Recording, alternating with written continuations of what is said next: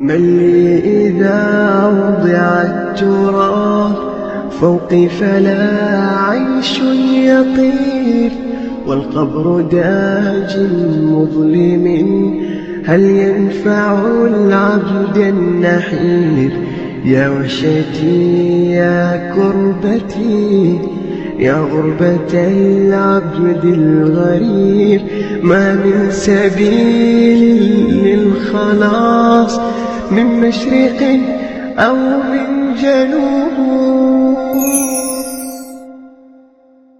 لم تقولون ما لا تفعلون؟ قال القشيري خلف الوعد مع كل أحد قبيح ومع الله أقبح. في الحديث أتيت ليلة أسري بي على قوم تقرض شفاههم بمقارض من نار. كلما قرضت وفت فقلت يا جبريل من هؤلاء؟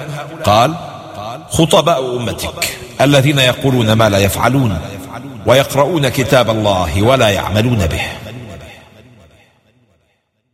قال الشعبي ما خطب خطيب في الدنيا إلا سيعرض الله عليه خطبته ما أراد بها.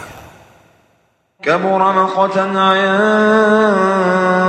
الله أن تقولوا ما لا تفعلون. والمقت هو البغض ومن استوجب مقت الله لزمه العذاب. قال صاحب الكشاف المقت أشد البغض وأبلغه وأفحشه ومنه نكاح المقت لتزوج الرجل امرأة أبيه ولم يقتصر على أن جعل بغض الله كبيرا حتى جعل أشده وأفحشه لمن خالف قوله فعله. في الحديث مثل العالم الذي يعلم الناس الخير وينسى نفسه كمثل السراج يضيء للناس ويحرق نفسه. إن الله يحب الذين يقاتلون في سبيله صفا كأنه بنيان مرصوص. صفا توحي بوحدة الهدف وتآلف القلوب وجودة النظام وشرعية العمل الجماعي وحسن التعاون وروح الفريق فكل هذا يحبه الله. كأنه بنيان مرصوص.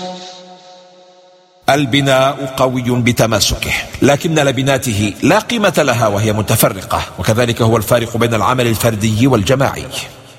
الإسلام دين نظام ففي أحلك الظروف وساحة القتال أمرنا الله بالنظام فما بالك بأوقات الرخاء؟ فلما زاغوا أزاغ القوم الفاسقين. بداية الزيغ من العبد ثم يعاقبه عليه الرب. فلا يضل قوم ابتداء بل يبين لهم الطريق. فإن اختاروا الضلال فهو قرارهم. فالإنسان مخير لا مسير في أمر الهداية. والله لا يهدي القوم الفاسقين. لو سقي الحنظل بماء السكر لم يخرج إلا مرا ومبشرا برسول يأتي من بعد اسمه أحمد. عن محمد بن جبير بن مطعم عن أبيه رضي الله عنه قال قال رسول الله صلى الله عليه وسلم لي خمسة أسماء أنا محمد وأحمد وأنا الماحي الذي يمحو الله بالكفر. وأنا الحاشر الذي يحشر الناس على قدمي وأنا العاقب. ومن أظلم ممن افترى على الله الكذب وهو يدعى إلى الإسلام والله لا يهدي القوم الظالمين. شمل هذا التشنيع جميع الذين كذبوا بدعوة النبي صلى الله عليه وسلم ولم يؤمنوا به من أهل الكتاب والمشركين. فأهل الكتاب كذبوا على الله فادعوا له الولد والمشركون كذبوا على الله فقالوا ما أنزل الله من شيء. يريدون ليطفئوا نور الله بأفواههم. والله متم نوره ولو كره الكافرون.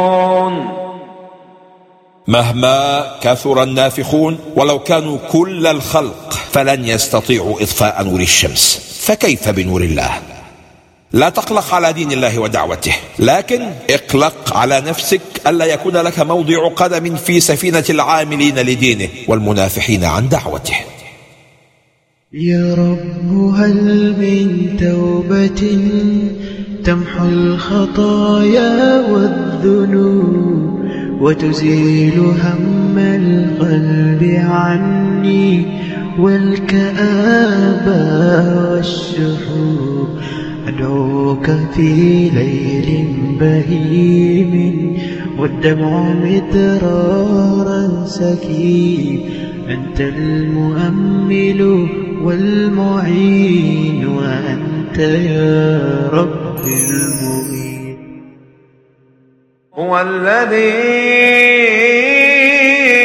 أرسل رسوله بالهدى ودين الحق ليظهره ليظهره على الدين كله ولو كره المشركون. عن تميم الداري رضي الله عنه قال سمعت رسول الله صلى الله عليه وسلم يقول لا يبلغن هذا الأمر ما بلغ الليل والنهار.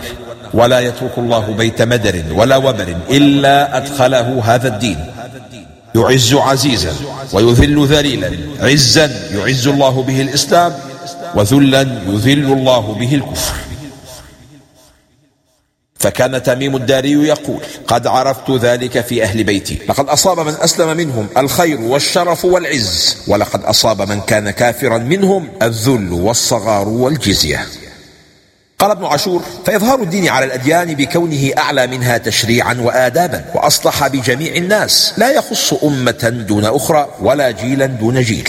وإظهار أهله على أهل الأديان بنصر أهله على الذين يشاقونهم في مدة ظهوره حتى يتم أمره. ويستغني عمن ينصره. وقد تم وعد الله وظهر هذا الدين. وملك أهله أمما كثيرة. ثم عرضت عوارض من تفريط المسلمين في إقامة الدين على وجهه فغلبت عليهم أمم. فأما الدين فلم يزل عاليا مشهودا له من علماء الأمم المنصفين بأنه أفضل دين للبشر. يا أيها الذين آمنوا هل أدلكم هل أدلكم على تجارة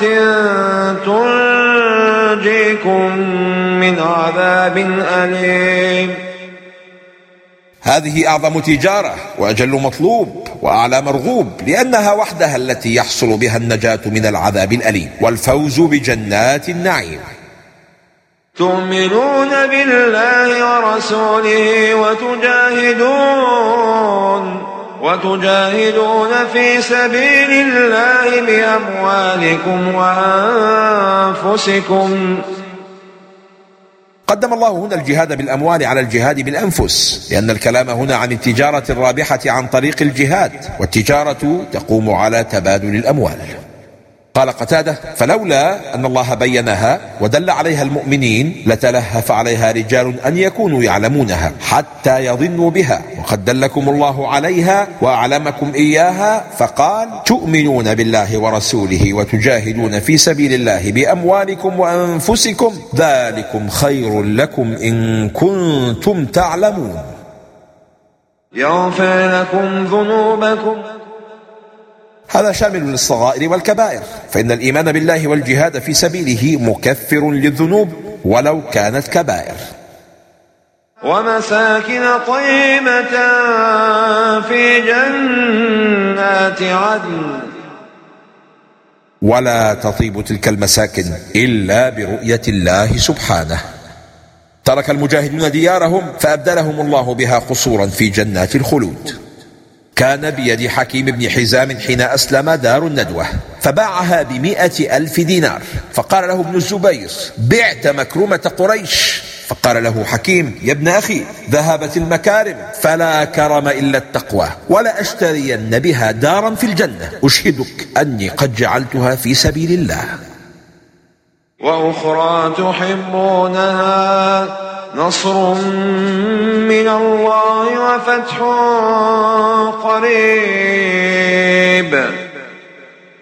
المغفرة والجنة أهم من النصر والفتح. غاية المؤمن الأساسية رضا الله والجنة. وما عدا ذلك من النصر والتمكين لا يعدو أن يكون هدفا ثانويا عبر عنه بقوله وأخرى. وبشر المؤمنين. التفاؤل منهج قرآني ومذهب نبوي. عن أبي موسى رضي الله عنه قال كان رسول الله صلى الله عليه وسلم إذا بعث أحدا من أصحابه في بعض أمره قال بشروا ولا تنفروا ويسروا ولا تعسروا. يا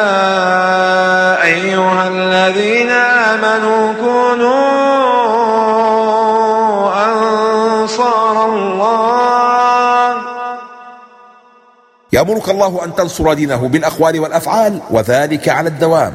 فكيف وقد انهالت عليه اليوم من الكل السهام وصارت غربة الدين ظاهرة للخواص والعوام؟ للباطل أنصار يفنون أعمارهم في خدمته يسعون بذلك نحو النار. فكيف لا يكون للحق أنصار يتفانون في نصرته يسعون بذلك إلى الجنة؟ فآمنت طائفة من بني إسرائيل وكفرت وكفرت طائفة